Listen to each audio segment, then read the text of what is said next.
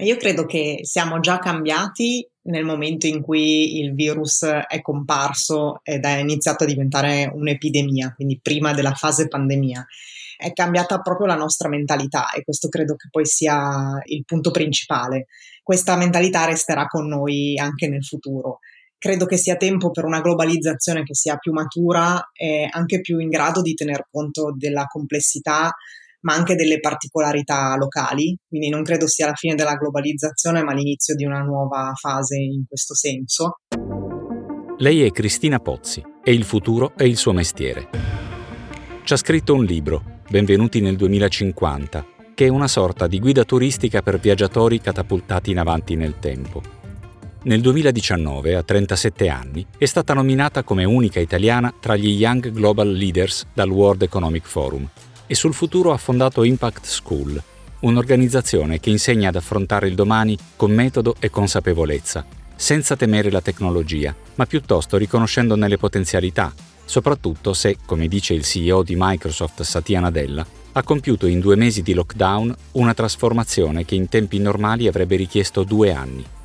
A chi se non a Cristina, quindi, chiedere come potranno cambiare gli strumenti che avremo tra le mani e di conseguenza come cambieranno la scuola, il lavoro, le case, gli uffici una volta che la pandemia sarà finita.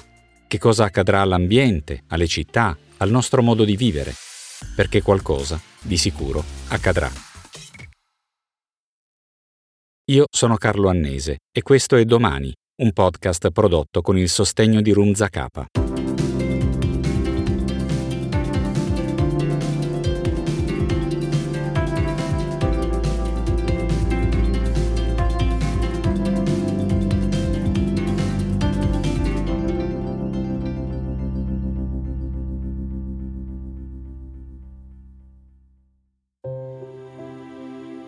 Dal 23 marzo Impact School pubblica ogni giorno su Telegram e WhatsApp una buona notizia sul Covid-19. Robot che aiutano a salvare vite umane, artigiani digitali che producono maschere protettive con una stampante 3D, start-up che usano l'intelligenza artificiale per la diagnosi. Un approccio positivo che parte da un'idea di fondo. Se c'è un modo per predire il futuro è crearlo e il modo migliore per crearlo è lavorarci tutti assieme. Uno degli obiettivi che gli studi di futuro e quindi la disciplina che noi cerchiamo di diffondere si pone è proprio quello anche di alimentare il sentimento di speranza, un sentimento importantissimo oggi già normalmente un po' in crisi perché ci manca una visione di futuro a lungo termine.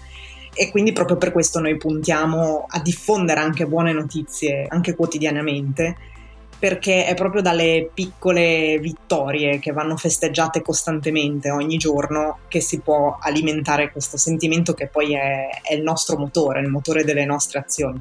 Questa visione ottimistica è una delle alternative che Arundhati Roy, la scrittrice indiana autrice di un famoso romanzo, Il Dio delle piccole cose, ha proposto in un intervento tradotto da Internazionale. Ti faccio ascoltare il passaggio chiave. Storicamente, le pandemie hanno sempre costretto gli esseri umani a rompere con il passato e a immaginare il loro mondo da capo. Questa non è diversa. È un portale, un cancello tra un mondo e un altro. Possiamo scegliere di attraversarlo trascinandoci dietro le carcasse del nostro odio, dei nostri pregiudizi, la nostra avidità, le nostre banche dati, le nostre vecchie idee, i nostri fiumi morti e i cieli fumosi. Oppure possiamo attraversarlo con un bagaglio più leggero, pronti a immaginare un mondo diverso e a lottare per averlo. Cristina, pensi che saremmo davvero capaci di trasformare questo evento catastrofico in un'opportunità per costruire un mondo differente, per attraversare quel cancello? Quando c'è una pandemia ci sono due aspetti da considerare. Il primo è in generale come esseri umani come ci siamo comportati alla fine di una pandemia e di solito sono due le strade, o si prova il più possibile a dimenticarsene, a ricominciare con le nostre attività, oppure ci si siede e si prova insieme a fare una riflessione profonda su come un'evenienza di questo tipo, se si dovesse ripresentare, possa essere meglio gestita. E questo è un primissimo passaggio che poi è l'anello di congiunzione col secondo aspetto, quello di prendere l'occasione anche per rivedere tutta una serie di cose, non solo come ci prepariamo a una pandemia, ma come l'intera società, il paradigma sul quale abbiamo costruito la nostra società è in grado effettivamente di rispondere a quello che è un mondo complesso, interconnesso, eh, dominato dall'incertezza, a volte anche dall'impensabile, e o eh, dominato da grandi sfide globali che però vanno affrontate con una società organizzata diversamente, che sia molto più resiliente e che sia in grado di ragionare e di lavorare come un ecosistema che funziona sinergico. Ed è questa l'occasione che non dobbiamo perdere perché sono proprio i modi per rispondere a grandi problemi che avevamo già prima della pandemia e che per via della pandemia si sono accentuati e sono risultati molto più visibili. Nei confronti delle tecnologie però c'è un atteggiamento duplice. Da un lato chi, come Cal Newport, il guru del minimalismo digitale, cioè meno rete meglio è, ha scritto su Wired che questa crisi sanitaria ha amplificato gli effetti negativi di Internet e degli smartphone lo stare sempre connessi ha aumentato l'ansia, lo stress e ha diminuito la nostra capacità di concentrazione. Dall'altro lato, chi come Karen Howe e Tania Basu decanta invece sull'MIT Technology Review il ritorno all'idea primigenia della rete come comunità libera e democratica. Senti qui. È come riportare l'orologio sulla fase propulsiva del web quando la novità di potersi esprimere o di essere in grado di connettersi con qualcuno ci riempiva con la sensazione di disporre di opportunità illimitate. Questo entusiasmo risale alla fine degli anni 90 e all'inizio del 2000, quando collegarsi online era un tentativo di creare una comunità. Si respira ora una rinnovata disponibilità delle persone a intrattenere relazioni virtuali. Cristina, a chi dei due dobbiamo dare ascolto? Io credo che entrambe le cose convivano. Credo che ci sia un problema nel modo in cui noi oggi usiamo le tecnologie, che c'era già prima della pandemia e che è proprio iscritto nella sua evoluzione. Quando sono nati i computer, i tablet, internet, tutte quelle tecnologie, quei device che oggi utilizziamo costantemente nelle nostre vite per comunicare, il concetto che c'era attorno a cosa dovessero servire questi strumenti era quello di creare una sinergia tra l'essere umano che utilizza questi strumenti e i modi che questo essere umano ha di imparare ad utilizzarli al meglio di utilizzare linguaggi che gli permettano di sfruttarne le potenzialità. Quello che è successo però è che la tecnologia si è sviluppata a una velocità fortissima negli ultimi 50 anni mentre la nostra capacità di educarci all'utilizzo di questi strumenti per comprenderne davvero le potenzialità invece è rimasta molto lineare, mentre l'altro era una crescita esponenziale. Ecco, questo distacco crea tutti quei problemi che oggi vediamo. Eh, grazie, è brutto dirlo, a questa situazione di crisi ci siamo resi conto delle enormi potenzialità che questi strumenti hanno, ma ci siamo anche scontrati con la frustrazione di chi non ha l'educazione per utilizzarli e poterne trarre il meglio. Quindi io credo che dovremmo lavorare soprattutto su questo per chiudere questo divario il più possibile e per arrivare veramente a creare quella che era la visione iniziale di una vera e propria sinergia. In sostanza stai dicendo che la trasformazione digitale è una questione di uomini più che di tecnologia. Puoi sviluppare lo strumento più avanzato, ma se non hai persone competenti in grado di farlo funzionare, rischi di renderlo inutile il talento umano conta più del funzionamento di una macchina, insomma. Ma come saranno queste macchine domani, specie dopo la pandemia? Perché è evidente che questa emergenza lascerà un segno profondo. Negli ultimi anni la parola chiave è stata mobile, mobile. Avremmo potuto portare tutto nel palmo di una mano e connetterci sempre e da qualsiasi luogo.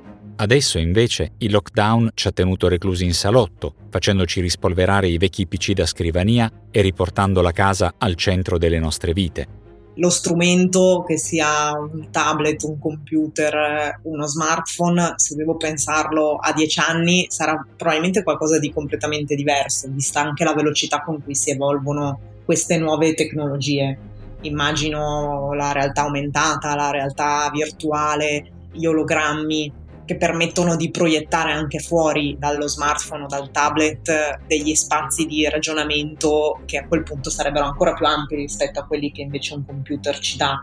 Qualcuno addirittura sta pensando alle neurotecnologie, cioè quelle tecnologie che ci permettono di leggere le onde cerebrali e quindi di comunicare in modo ancora più immediato col solo pensiero. Qualcuno un po' più estremo pensa di fare direttamente degli impianti all'interno del nostro cervello, qualcun altro invece si concentra su dei caschetti o qualcosa che si possa posizionare in modo da poter fare questa cosa senza invaderci. Dopo le piramidi era il più grande mausoleo dell'antichità è stato concepito da Augusto, l'imperatore che diede il nome al mese di agosto. Usa la tecnologia per viaggiare con la fantasia. Forse, ancora prima dei device, il vero problema è capire se la rete alla lunga riuscirà a reggere questo cambiamento. E stavolta mi riferisco alla rete con la R minuscola, all'infrastruttura delle telecomunicazioni che la pandemia ha messo a dura prova.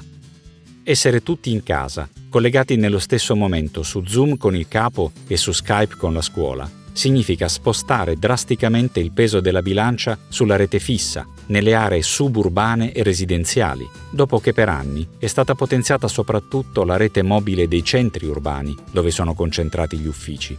Secondo i numeri dell'Agicom, il garante per le comunicazioni, sul fisso il traffico dati ha raggiunto il massimo picco tra il 9 e il 15 marzo, cioè nella prima settimana del lockdown, con un 35% in più, mentre per il traffico voce il picco c'è stato tra il 23 e il 29 marzo con il 67% in più. Per le reti mobili, invece, l'impennata è avvenuta tra il 6 e il 12 aprile, con il 21% in più del traffico dati e il 45% del traffico voce. Ma se la rete all'improvviso esplodesse, non reggesse più, che cosa succederebbe? Da mesi si parla dell'arrivo del 5G, la quinta generazione della telefonia mobile a cui si riferiva prima lo spot col maestro Riccardo Muti, ma è possibile che diventi obsoleto già in breve tempo e si debba pensare a un'ulteriore evoluzione?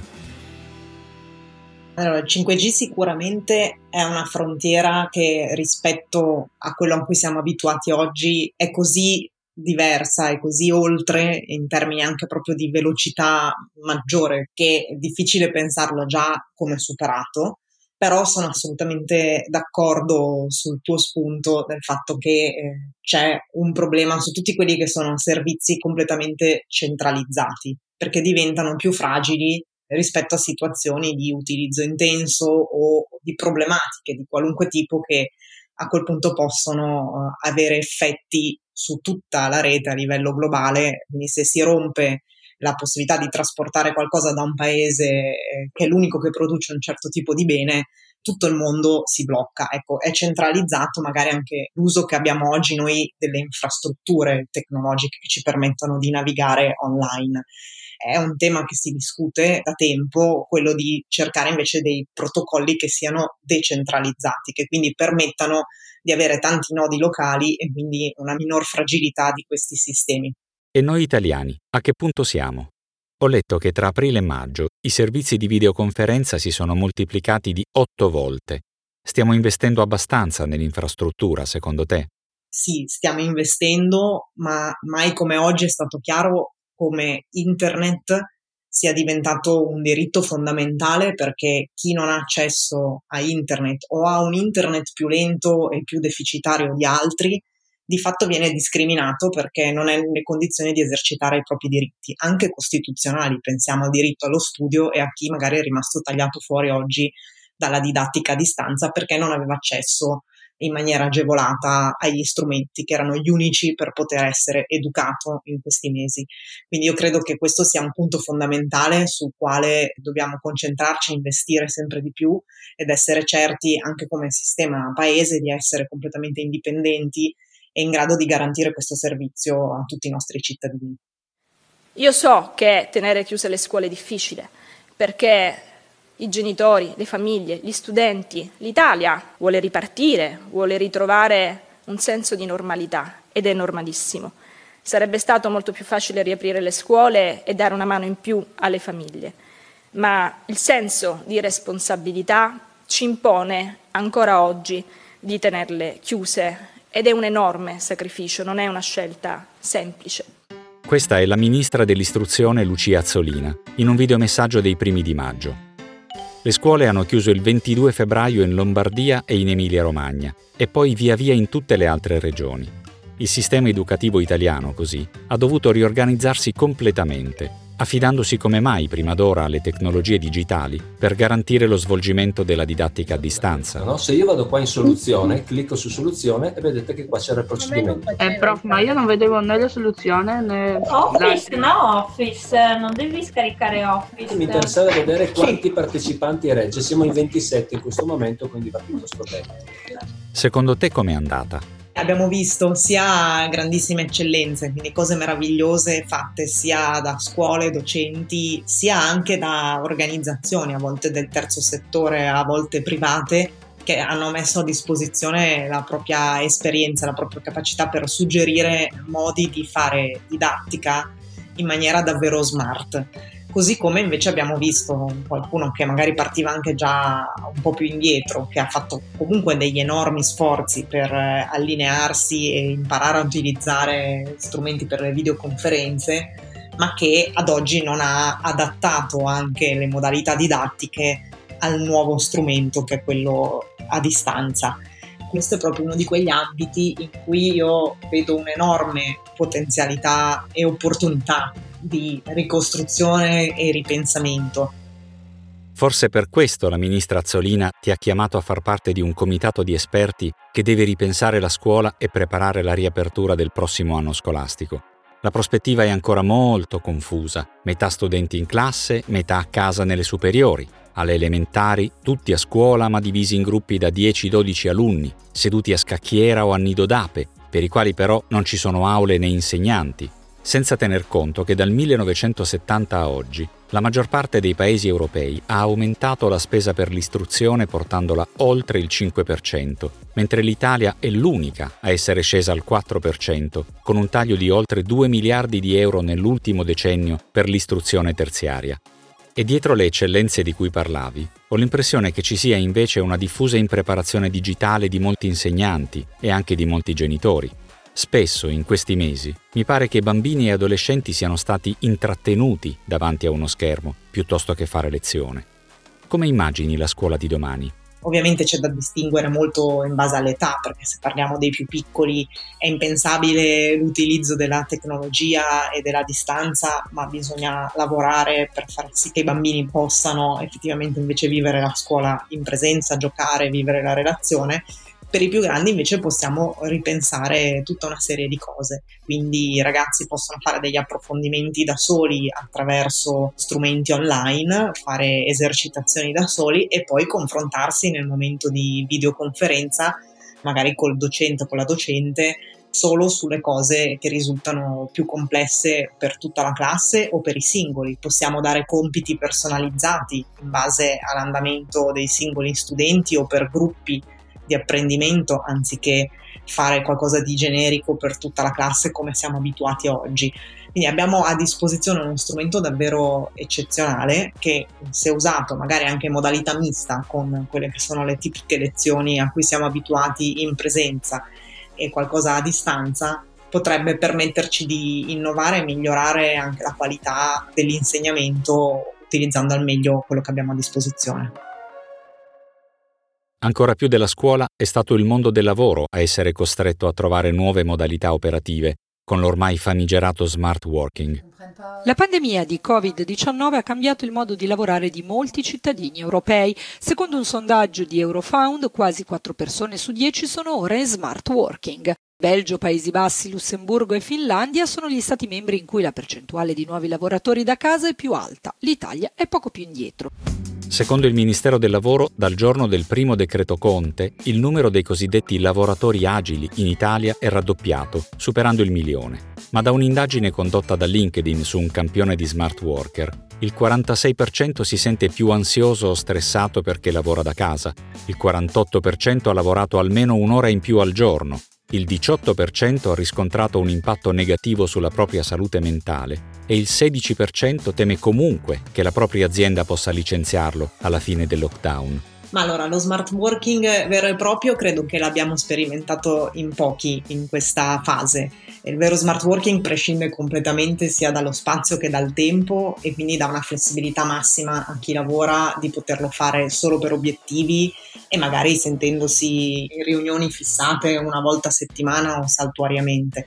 Oggi noi abbiamo sperimentato il telelavoro, quindi abbiamo replicato quello che facevamo in ufficio col computer e quindi credo bene che sia stato frustrante, inefficiente, complesso e abbia anzi utilizzato molto più tempo del dovuto per noi. Ma scusa, se quello che abbiamo fatto finora è telelavoro, lo smart working, che cos'è?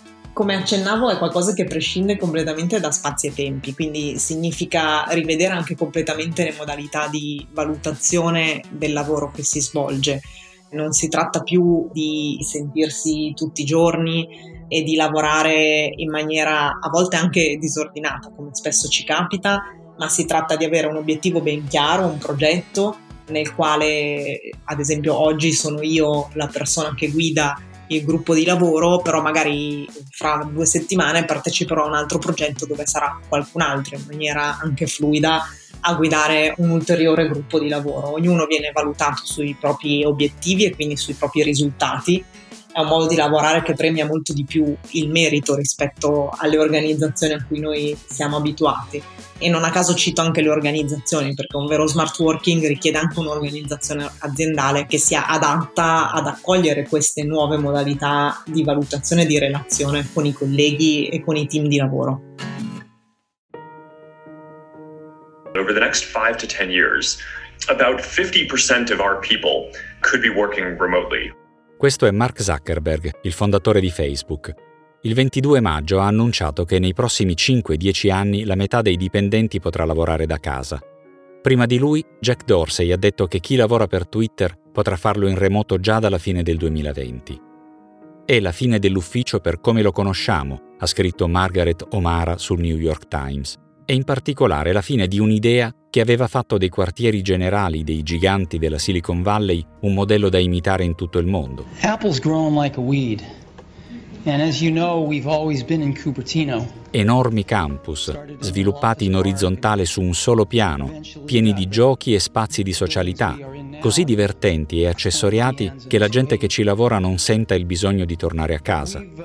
Quando arrivò la Pixar nel 2002, Steve Jobs eliminò le scale e chiese agli architetti di creare un solo blocco di gabinetti per l'intero campus.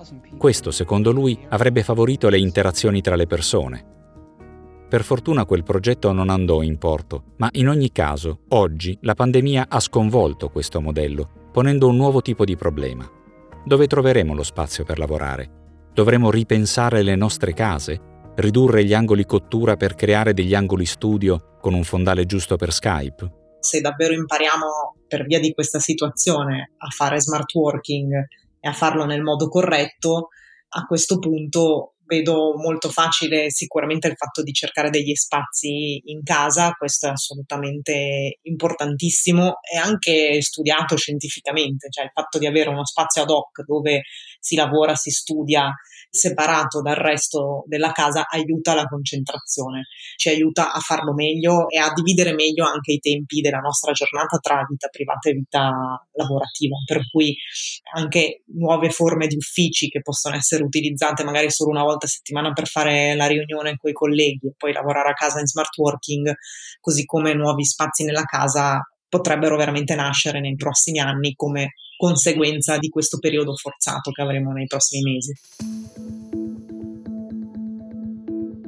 Gaby Hinsliff ha scritto sul Guardian che la prossima ondata di distruzione della pandemia non sarà causata da un virus, ma dall'aumento dell'automazione, che avrà ricadute pesantissime sui livelli di occupazione. Te ne faccio ascoltare qualche riga. Aspettiamoci che altri grandi nomi scompaiano dalle strade principali. Se le banche stavano già chiudendo agenzie e filiali a frotte prima della pandemia, adesso hanno la scusa perfetta per chiuderne ancora di più. E non è tutto. Gli autori di uno studio dell'Università di Oxford pensavano che entro il 2035 sarebbe stato possibile automatizzare l'86% delle attività di ristorazione, i tre quarti delle attività di vendita al dettaglio e il 59% delle attività ricreative.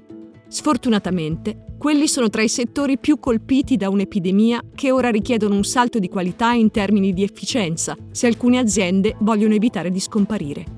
Cristina, ti sembra una drammatizzazione oppure è una prospettiva plausibile? È una prospettiva più che plausibile, nel senso che è abbastanza logico il ragionamento per cui se A ho meno persone perché devo fare i turni per problemi di sicurezza o B in generale le persone possono ammalarsi perché c'è una pandemia in corso, poter sostituire queste persone con delle macchine che è evidente non si possono ammalare e eh, non devono fare i turni rende più efficiente il modo in cui lavoro. In una situazione in cui ci troviamo di fronte alla possibilità di una perdita di produttività, si accelera un processo che prima era fatto solo per migliorare la produttività e quindi era visto più come un investimento. Adesso può essere visto e sarà visto anche come un modo per recuperare e tornare perlomeno al livello a cui si era prima della pandemia. Quindi trovo assolutamente plausibile questo discorso e trovo che di fatto apra una ferita che c'era già e che diventa ancora più urgente discutere, eh, perché quello che ci dobbiamo chiedere in questa situazione è molto più profondo. Qual è la natura del lavoro che vogliamo vedere nella nostra società?